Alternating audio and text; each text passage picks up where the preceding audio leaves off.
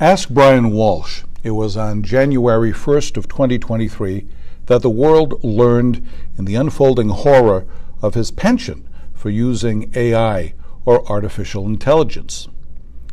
Now it's Alexis Nicole Avila as she stands defending herself against charges of attempted first degree murder and abuse of a child. They aren't the first, and certainly in the techno centric world we live in will not be the last. Your Google search history is it to your defense or damning to your case? Welcome once more to an episode of Law with Mr. Lafayette. We're going to be taking a look at these two examples of individuals whose cases feature prominently their Google search history. According to the MRU Channel 9 website out of Manchester, New Hampshire, several Google searches by Brian Walsh uh, were made allegedly after his wife Anna Walsh went missing. And this is their January 18th, 2023 posting on their website. Apparently, Walsh made 20 separate Google searches from January 1st through the 3rd of 2023. The subject largely involved how to dispose of a dead body. Using his personal cell phone and his son's iPad, Brian Walsh allegedly searched for the following phrases. At, at 4:55 a.m. on January 1st, how long before a body starts to smell? at 4:58 a.m., also on January 1st, so just 3 minutes later. How to stop a body from decomposing. At 5:20 a.m., January 1st, how to embalm a body. 5:47 a.m. on January 1st, 10 ways to dispose of a dead body if you really needed to. 6:25 a.m. How long for someone to be missing to inherit. 6:34 a.m. Can you throw away body parts? 9:29 a.m. What does formaldehyde do? 9:34 a.m. How long does DNA last? 9:59 a.m. Can identification be made on partial remains? 11:34 a.m. Dismemberment and the best ways to decompose a body. 11:44 a.m. How to clean blood from wooden floors. 11:54 a.m. Luminol to detect blood. Luminol is a cleaning fluid. 1:08 p.m. What happens when you put body parts in ammonia? 1:21 p.m. Is it better to throw crime scene clothes away or wash them? That's kind of a no-brainer. 12:45 p.m. Hacksaw best tool to dismember. 1:10 p.m. on January 2nd. Can you be charged with murder without a body?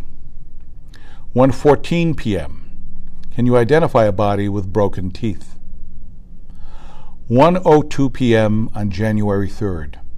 What happens to hair on a dead body? At 11:13 p.m. on January 3rd, what is the rate of decomposition of a body found in a plastic bag compared to on a surface in the woods? 1:20 p.m. on January 3rd. Can baking soda make a body smell good? And before all of this, on December 27th, Walsh had searched what's the best state to divorce for a man. Instead of divorcing his wife, it is believed, in the Bristol County Grand Jury has has indicted Brian Walsh of having dismembered Anna Walsh and then having discarded her body.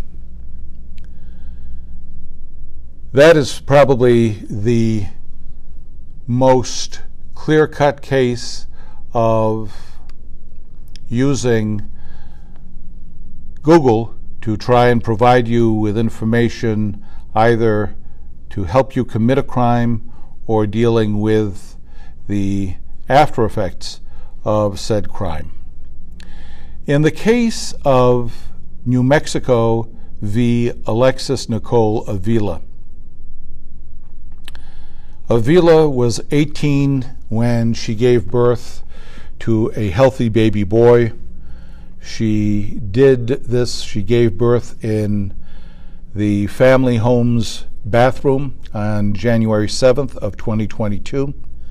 She then wrapped the baby, which was born alive, and put it in a trash bag uh, that contained trash, and then put that bag in a second bag, a second trash bag. Drove for an hour, and after having given birth, and then went to a dumpster where she casually got the bag and threw her child into a dumpster, all of this occurring in 36 degree weather. The child was left in the dumpster for six hours. Video surveillance shows Avila driving up, throwing the bag, as I've just explained. The interesting thing is that dumpster divers, literally, people who were going through the dumpsters behind a mall on January 7th looking to find discarded Christmas return gifts and then to repurpose them, heard a whimpering and thinking that it was a kitten or a dog, opened the bag and discovered a live human be- being.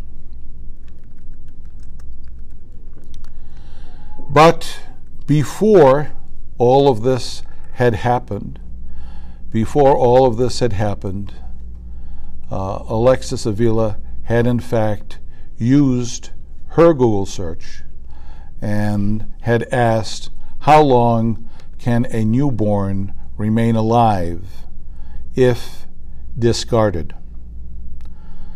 In the case of both Brian Walsh and Alexis Avila, the Google searches will play prominently in their prosecution for the crimes that they have been charged with. In the case of Brian Walsh, that is the first degree murder of his wife, Anna.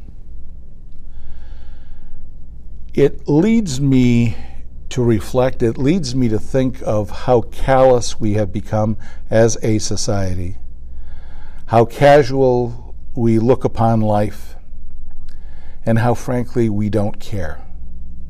In Avila's case, literally discarding a healthy baby that she could have very easily left at a hospital, at a fire station, at a police station, and with no questions asked, could have left that child to receive needed medical care six hours sooner than um, baby boy Avila eventually did. This is the first episode dealing with the impact of your Google search history on your defense or on your prosecution. I think it's a topic that merits further explanation. I'd like to thank you for your attention and uh, your listening to this episode of this podcast, The Law with Mr. Lafayette.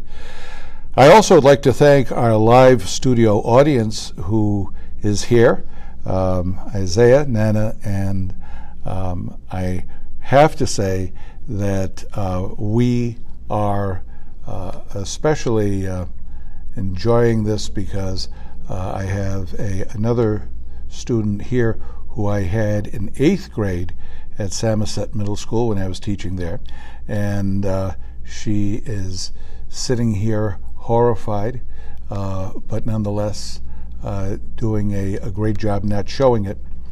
and um, I will. And that student is Caitlin W. Um, again, all three of them have, um, have been here uh, quietly listening to my rambles.